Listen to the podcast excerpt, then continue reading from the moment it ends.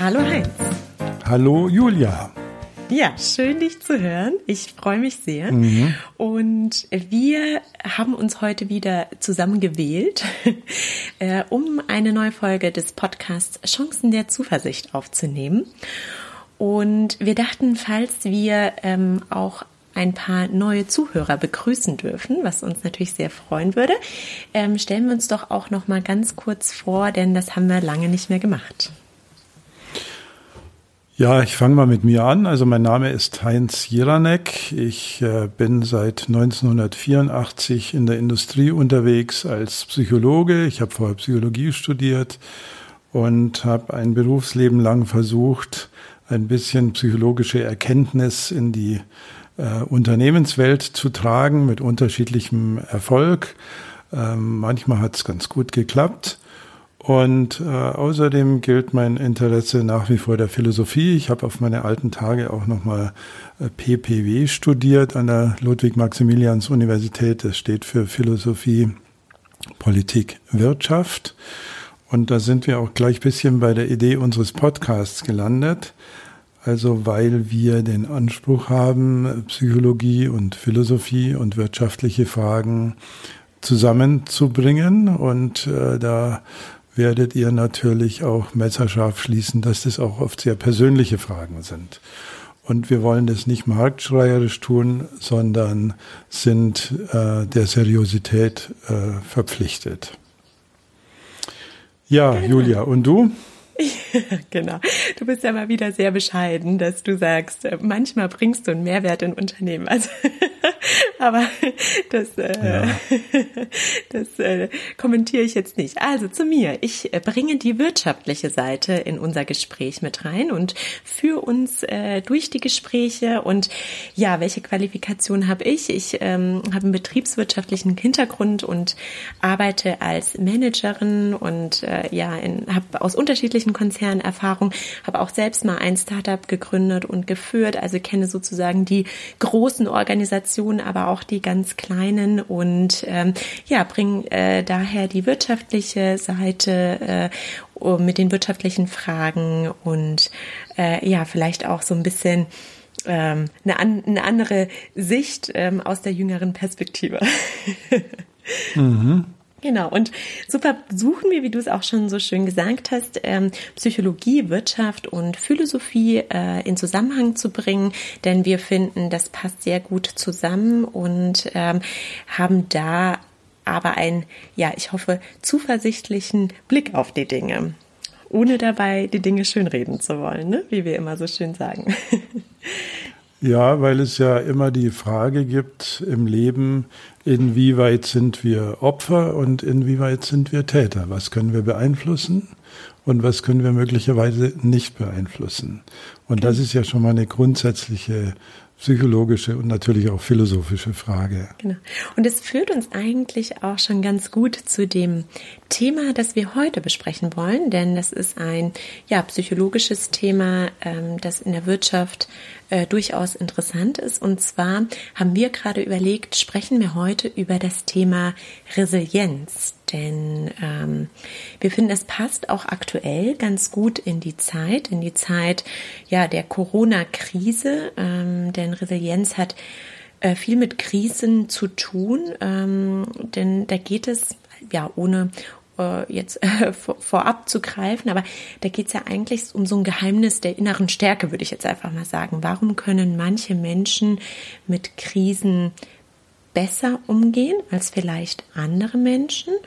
Und ja, vielleicht auch den Lebensmut oder auch die Orientierung im, im Job, also das kann man ja vielleicht auf beides, ähm, ähm, in beiden Bereichen betrachten, behalten. Ja, ich habe nochmal nachgesehen in meinen uralten Unterlagen aus dem Psychologiestudium, mhm. weil ich die Vermutung hatte, dass es den Begriff Resilienz zumindest in meinem Studium damals gar nicht gab oder dass er zumindest nicht vorkam. Mhm. Und äh, dem war auch so. Also in dem, was ich da durchblättern konnte, kam Resilienz nicht vor. Den Begriff hat es allerdings schon gegeben, den hat schon länger gegeben. Der stammt eigentlich aus der medizinischen äh, Domäne und beschäftigt, beschäftigte sich mit der Frage, warum sind manche Menschen bei Krankheiten schneller wieder gesund, überstehen die besser, mhm. ähm, halten also auch physiologische Krisen besser aus mhm. und durch und andere weniger. Und interessant vielleicht, wenn man diesen Begriff vom, von der Sprache her sich mal anhört oder ansieht, das geht wie viele Begriffe auf das Lateinische zurück und er steckt drin resiliere, mhm. was so viel heißt wie zurückspringen oder abprallen, also to bounce back, würden vielleicht die Amerikaner sagen. Ähm, eine Karikatur davon wäre vielleicht das Stehaufmännchen, weil mhm. es ja auch mhm. immer abprallt und dann wieder aufsteht. Mhm. Und äh, da kommt der Begriff her. Mhm. Und Jetzt haben wir den Begriff ein bisschen diskutiert, aber was ist denn die Bedeutung von Resilienz? Ähm, da gibt es sicherlich auch unterschiedliche Definitionen. Hast du eine, die du ganz passend findest aus deiner Sicht? Ja, und das ist vielleicht mal ein ganz guter Punkt, über die Frage zu reden, was überhaupt Wissenschaft ist, weil das ja wenig ähm, diskutiert wird oder bekannt ist. Jetzt mit der Corona-Krise wird es uns langsam bewusst, dass auch Wissenschaftler verschiedene Meinungen haben dürfen. Und normalerweise denkt ja der Bürger, die Bürgerin, wenn er so durchs Leben läuft, äh, dass die Wissenschaft die Wahrheit hat. Und das ist gar nicht die Idee von Wissenschaft, sondern die Idee der Wissenschaft heißt, sich möglichen Wahrheiten zu nähern. Also wenn mhm. Newton ein ausgezeichneter Wissenschaftler war, dann war halt Einstein der, der einige Annahmen von Newton falsifiziert hat und sagen konnte, nee, nee, also da gibt's was anderes, zum Beispiel was deine äh, Zeitkonstante als Annahme betrifft. Also wir sind als Wissenschaftler immer auf der Suche nach der bestmöglichen Näherung an Erkenntnis, aber wir können als Wissenschaftler auch nie behaupten, dass wir diese Wahrheit hätten. So, und da sind wir jetzt bei Resilienz weil das gilt auch für den Begriff der Resilienz. Oder wenn man mal dein, dein Umfeld anschaut, du bist ja in, in Unternehmen gut zu Hause, wenn du versuchen würdest, den Begriff Führung zu definieren. Mhm. Ich habe für mein Buch Klug Zweifeln äh, dafür mal eine Recherche gestartet und ich bin bei auf der seriösen Seite, also bei den seriösen Wissenschaftlern, allein schon auf 50 Definitionen gestoßen, die sich natürlich zum Teil ähneln. Mhm. Aber das ist Wissenschaft. Und das ist mit Resilienz auch so. Mhm. Also man hat ganz früher äh, sich die Frage gestellt, mit früher meine ich jetzt mal die 1950er Jahre, wie kann es denn sein, dass Menschen in schwierigsten Kontext, also mit psychisch kranken Eltern, in Armutsbedingungen mit äh, alkoholkranken Eltern, äh, äh, die Flüchtlingsschicksale hatten, traumatisiert mhm. waren, äh, ausgegrenzt, so wie die europäischen Juden in, in den USA, Afroamerikaner mhm. und so weiter. Wie kann es denn sein, Boat People aus Vietnam, wie kann es denn sein, dass es in diesen Bevölkerungsgruppen Menschen gibt, die über eine große psychische Stabilität verfügen und ein psychisch stabiles und später dann auch möglicherweise erfolgreiches Leben führen. Also mhm. wie kann das sein? Mhm. Also die ersten Resilienzuntersuchungen haben sich speziell auf solche Gruppen fokussiert und versucht herauszufinden, ob die was gemeinsam haben. Mhm.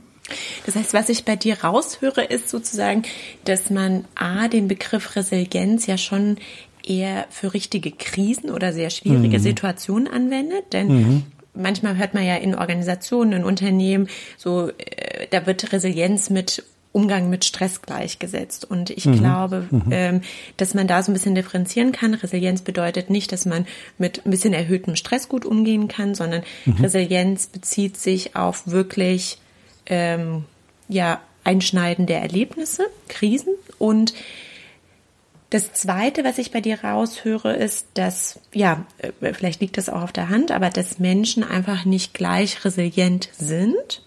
Mhm. Und du erklärst uns jetzt bestimmt, was äh, Menschen, die resilienter sind, von Menschen, die vielleicht weniger resilient sind, unterscheidet. Ja, ähm, Du hast äh, nochmal Bezug genommen auf die Herkunft des Begriffs, also mhm. die Krise. Mhm. Und es ist schon nochmal wichtig festzuhalten, dass wir daher kommen in der Resilienzforschung, mhm. also von Krisen. Mhm. Und ähm, heute gehen wir am Wochenende ins Wellness-Hotel, also zumindest wenn wir wieder dürfen, weil unsere Firma uns ein zweitägiges Resilienztraining anbietet. Also da sieht man, der Resilienzbegriff hat genau wie du das sagst, sich auch ein bisschen gedreht. Äh, was allerdings bleibt, äh, deswegen habe ich jetzt mich auch mit der Herkunft des Begriffs beschäftigt, ist schon die Annahme, einer kritischen oder zumindest nicht einfachen Situation. Sonst mhm. bräuchte ich kein Resilienztraining. Also das heißt, ein Unternehmen, was Mitarbeiter in Resilienztrainings schickt, geht davon aus, dass es selbst ein Stressfaktor ist. Mhm. Und das finde ich sehr interessant. Also sonst müsste ich die Mitarbeiter nicht dahin schicken. Mhm. Und ähm, wie gesagt, die Definitionen sind verschieden. Ich möchte mich hier auf die sehr sorgfältige Arbeit von Frau Cornelia Richter beziehen. Sie ist Hochschullehrerin in Wien und hat sich sehr intensiv mit dem Thema Resilienz befasst. Und nach ihr ist es so, dass man sagen kann, die resilienten Menschen gehen adaptiv mit Stress um. Also das ist jetzt zunächst mal rein deskriptiv, rein, rein beschreibend. Sie werden durch Krisen nicht krank. Sie entwickeln oder haben eine große, den Begriff hatten wir übrigens schon mal, Ambiguitätstoleranz. Mhm. Mhm. Also das bedeutet, Situationen aushalten zu können, die weder Fisch noch Fleisch sind. Also viele Lebenssituationen sind ja unklar. Wir wissen jetzt nicht, wo es mit Corona hingeht oder ob äh, äh, Schulen aufmachen oder nicht, wirklich gut ist oder nicht. Wir wissen das nicht. Wir brauchen gerade sehr viel Ambiguitätstoleranz und deswegen steigt dann auch wieder gleich die Sehnsucht nach Leuten, die uns ganz genau sagen, was zu tun ist. Und wir brauchen auch, und das trifft unsere Zeit, glaube ich, ziemlich genau, eine hohe Komplexitätstoleranz. Mhm.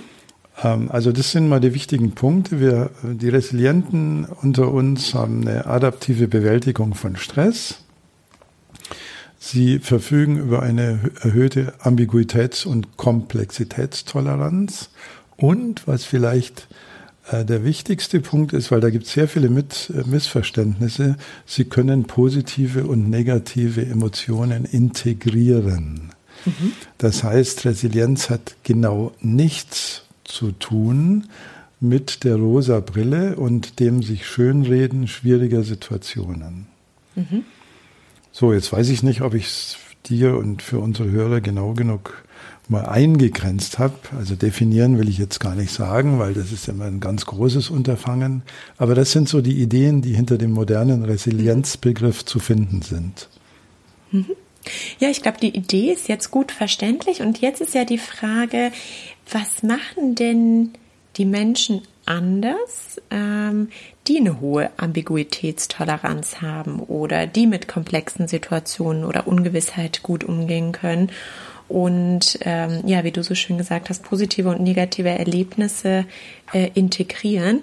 Und ähm, ja, auch da vermute ich, gibt es ähm, was du ja sicherlich ähm, ähm, weißt aus der Forschung, wahrscheinlich eine gewisse genetische Veranlagung, aber du sagst ja auch, wir sind äh, nicht Opfer, wir können sicherlich auch viel tun, um mhm. äh, resilienter zu werden. Ja, also das ist auch eine der ganz, ganz großen Fragen der Psychologie. Kommen wir jetzt resilient auf die Welt oder werden wir dazu oder möglicherweise beides? Und diese Frage ist letztlich wissenschaftlich nicht ganz genau zu trennen. Also allein für diese Frage brauchen wir schon wieder Ambiguitätstoleranz. Mhm. Weil wir, was wir mit Sicherheit sagen können, ist, dass beides eine große Rolle spielt. Mhm. Also mit welcher Vorausstattung äh, komme ich auf die Welt mhm.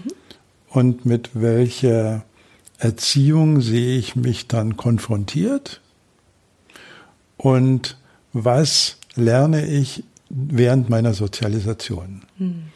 So, also wir sind nie nur Opfer des einen oder des anderen. Also so wie man das bei den traumatisierten Leuten ja auch gut wissenschaftlich belegen konnte. Mhm. Es gab eben viele, die aus ihrem Trauma äh, rausgekommen sind und ein erfolgreiches und, und zufriedenes Leben führen. Ähm, also ähm, es spielt immer beides eine Rolle und äh, offensichtlich ist es so, dass die Erziehung eine nicht unerhebliche Rolle spielt bei der Entwicklung von Resilienz in unserer Biografie. Mhm. Also wenn wir Eltern haben, die uns fordern und fördern, die uns ähm, nicht nur kritisieren, die das Gute in uns sehen, die an uns glauben, die bei ihren Feedbacks, um es mal technisch zu sagen, Verhaltensweisen adressieren, aber nicht den Menschen. Mhm. Also das hast du nicht so toll gemacht. Mhm. Ist eine bessere äh, Intervention in der Erziehung, als zu sagen, äh, du bist falsch, mhm. du bist zu doof oder so. Das ist so allgemein, ne? Also das ist gleich auf alles bezogen. Ne? es ist gleich auf alles bezogen, ja. vor allem auf mhm. den Menschen bezogen und nicht nur auf mhm. seine mhm. Taten. Also wir können Verhaltensweisen als Erzieher in den Mittelpunkt setzen und sollten das auch tun und nicht damit den Menschen disqualifizieren. Also da äh, sind so zwei Entwicklungsstränge zu beobachten und in der modernsten äh, psychologischen und medizinischen Forschung scheint auch die Epigenetik eine große Rolle zu spielen. Das bedeutet, dass manche Gene, äh, um es mal einfach auszudrücken, durch bestimmte Umweltfaktoren an und abgeschaltet werden. Also Gen ist nicht gleich Gen, sondern auf Genen kann man sich so vorstellen, sitzen auch noch gewisse Schalter drauf, mhm. die durch bestimmte Umwelteinflüsse aktiviert mhm. werden oder inaktiviert werden. So, das ist jetzt alles bisschen sehr äh, vielleicht kopfig und wissenschaftlich. Äh, was aber mit Sicherheit richtig ist, ist, dass es sich lohnt, die Täter-Opfer-Frage auch hier zu stellen und sich die Frage vorzuführen, was kann ich denn tun, um äh, mich von widrigen Umständen, also wir sind ja ausgegangen von der. Krise, mhm. von widrigen Umständen nicht zu sehr vereinnahmen zu lassen. Das ist die Grundfrage. Mhm. Und was können wir tun? Ja. So, ein, so einfach die Frage, ne? Julia, wir haben in diesem, in diesem Podcast könnten wir viele unserer Episoden da mal als Goldgrube äh, benutzen. Also wenn ich unsere Podcasts mal als Goldgrube äh, äh, beschreiben darf. Wenn du denkst an unseren Podcast mit dem Dankbarkeitstagebuch. Mhm. Mhm. Wenn du denkst an die Frage, kann ich meine negativen Gedanken auch mal stoppen und durch andere ersetzen. Wenn du denkst an die gewaltige Überzahl empirisch festgestellter negativen Gedanken über uns selbst verglichen mit den positiven. Mhm. Wenn du denkst an die äh, Möglichkeit, die wir haben, unsere Gedanken ja auch zu beeinflussen. Also mhm. die Gedanken kommen nicht nur so, sondern die können wir auch mitmachen. Mhm. Und wenn du letztlich denkst an äh, Methoden wie die der Meditation, mhm. die uns besser in Kontakt mit uns selbst bringen, Klammer auf, dafür gibt es mittlerweile äh, tonnenweise von belegten Studien, Klammer zu, und die über diese Achtsamkeit, die durch Meditation entsteht, uns auch einen neuen Weg nach außen öffnen. Mhm. Also da haben wir viel schon zusammengetragen. Insofern finde ich das Resilienzthema für unseren mhm. Podcast sehr, sehr, sehr, sehr gut, weil es nochmal so eine zusammenfassende Komponente hat an dieser mhm. Stelle. Das heißt, was du jetzt ja auch sagst, ist, dass ähm, ja, es gar nicht so einfach ist, resilienter zu werden, denn es sind ganz schön viele Schrauben, an denen man äh, sozusagen mhm. ein bisschen schrauben muss, um ja äh, gesamtheitlich die Resilienz zu erhöhen. Also das heißt, wir können leider an dieser Stelle nicht, wie es manchmal in anderen Artikeln äh, äh, zu lesen gibt oder in Videos oder wo auch immer, so tu diese fünf Sachen und dadurch wirst du resilienter. Mhm. So, so ganz einfach ist es, ist es leider dann doch an dieser Stelle nicht, ne? So ganz einfach ist es mhm. bestimmt nicht. Also allein ähm, das Vorhaben, jeden Tag äh, zehn Minuten zu meditieren mhm. und ähm, sich damit mal mit sich selber zu beschäftigen. Allein dieses Vorhaben, das klingt ja so leicht, mhm. wenn man sagt, na ja, zehn Minuten am Tag, das werde ich ja wohl schaffen. Allein das ist schon eine große Herausforderung. Mhm. Ähm, aber die ähm, unabhängig jetzt von der Meditation, die Beobachtung der eigenen Wahrnehmungs- und Gedankenwelt, also dass wir uns selbst beim Denken zuschauen, zuhören können, mhm. das ist eine der großen Fähigkeiten des Menschen. Mhm. Und die ähm, haben wir, die ist für das Tierreich nicht so anzunehmen, weil äh, der Hund, den du ja neben dir sitzen hast, manchmal, der kann sich, der kann beißen oder nicht beißen, wenn er sich ärgert. Mhm. Und wenn du dich ärgerst oder ich mich ärgere, dann können wir überlegen, sollen wir jetzt beißen oder nicht. Mhm. mhm. Also wir können sagen, ah, es ist ja interessant, mir ist es gerade zum Beißen zumute. Mhm, mh. Und dann habe ich noch eine Entscheidungsschleife mehr, äh, die dein Hund wahrscheinlich nicht hat. Mhm, mh. So, und diese, diese, diese Form der wohlwollenden Selbstbetrachtung, also mhm. nicht Nabelschau, sondern sich selber zuzuschauen. Mhm. Und deswegen hatte ich ja vorher auch gesagt, die Integration positiver und negativer Gefühle, mhm. also auch mal sagen zu können, heute bin ich schlecht drauf. So. Mhm komisch. Jetzt schaue ich mal, wieso ich schlecht drauf bin. Also was habe ich da für Gefühle? Wo sitzen die in meinem Körper? Wo spüre ich mhm. das? Was hätten die für Farbe, diese Gefühle? Haben die vielleicht einen Auslöser? Steckt vielleicht ein Wunsch dahinter? Habe ich eine Sehnsucht, die ich damit verbinde? Äh, kann mir die Sehnsucht vielleicht als Leuchtturm dienen, irgendwo hinzusegnen? Also diese mhm. Selbstreflexion können wir lernen, übrigens unabhängig vom Bildungsstand. Mhm. Also das hat damit nichts zu tun. Mhm.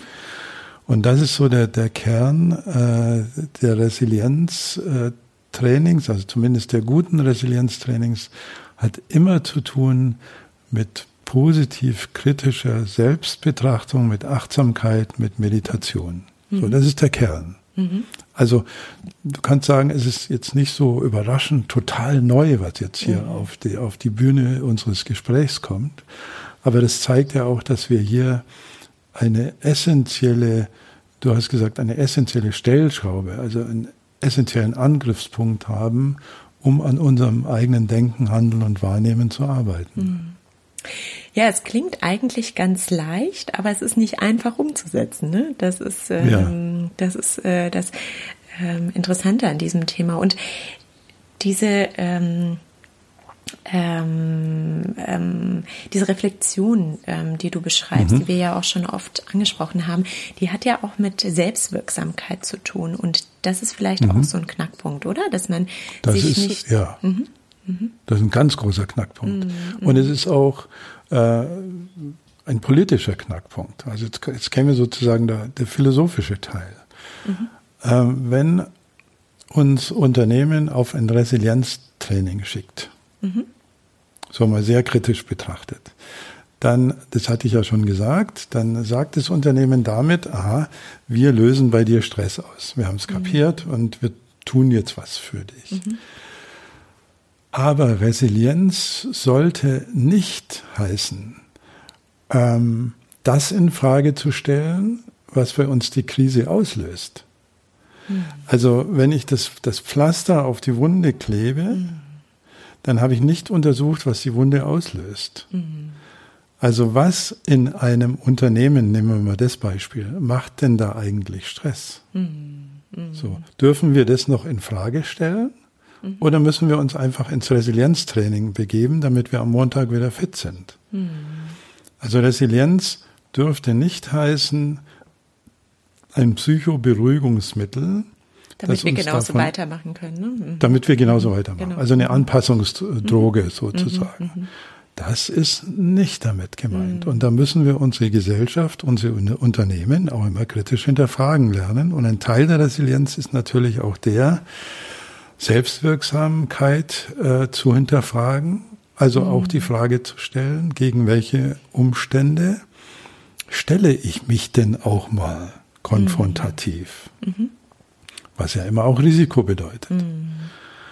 Also damit wir von dem Resilienzbegriff wegkommen, der heißt, äh, widrige Situationen angenehmer schlucken zu können, um es mal ein bisschen mm. zu karikieren. Mm. Sondern wir sind immer auch aufgefordert, die Frage zu stellen, lassen, was lassen wir uns mit, mit uns gefallen mm. oder nicht? Das heißt jetzt konkret gesagt als Beispiel, be beispielsweise in, in einer Unternehmenssituation wäre das, ich ähm, begebe mich auch mal in eine Konfliktsituation und äh, weil äh, so wie ich handeln soll beispielsweise nicht meinen Werten entspricht. Ja, also das wäre so ein Beispiel. Ja, zum mhm. Beispiel, ja. zum Beispiel. Mhm. Und was wir auch schon mal in einem Podcast äh, adressiert hatten, äh, vielleicht kann ich noch jemanden finden, der mit mir mitstreitet, mhm. weil zusammen ist man immer ein bisschen resilienter als allein. Mhm. Also wenn ich da einen, eine finde, die sagt, ich sehe das genauso, wir gehen morgen mal zu zweit mhm. zum Chef und sagen ihm das und wenn äh, mir die Kinnlade runterfällt, dann wäre es toll, wenn du weitersprichst. Mhm. So. Mhm. Und zwei Leute schmeißt man auch nicht so schnell raus wie nur einen. Mhm. Also mhm.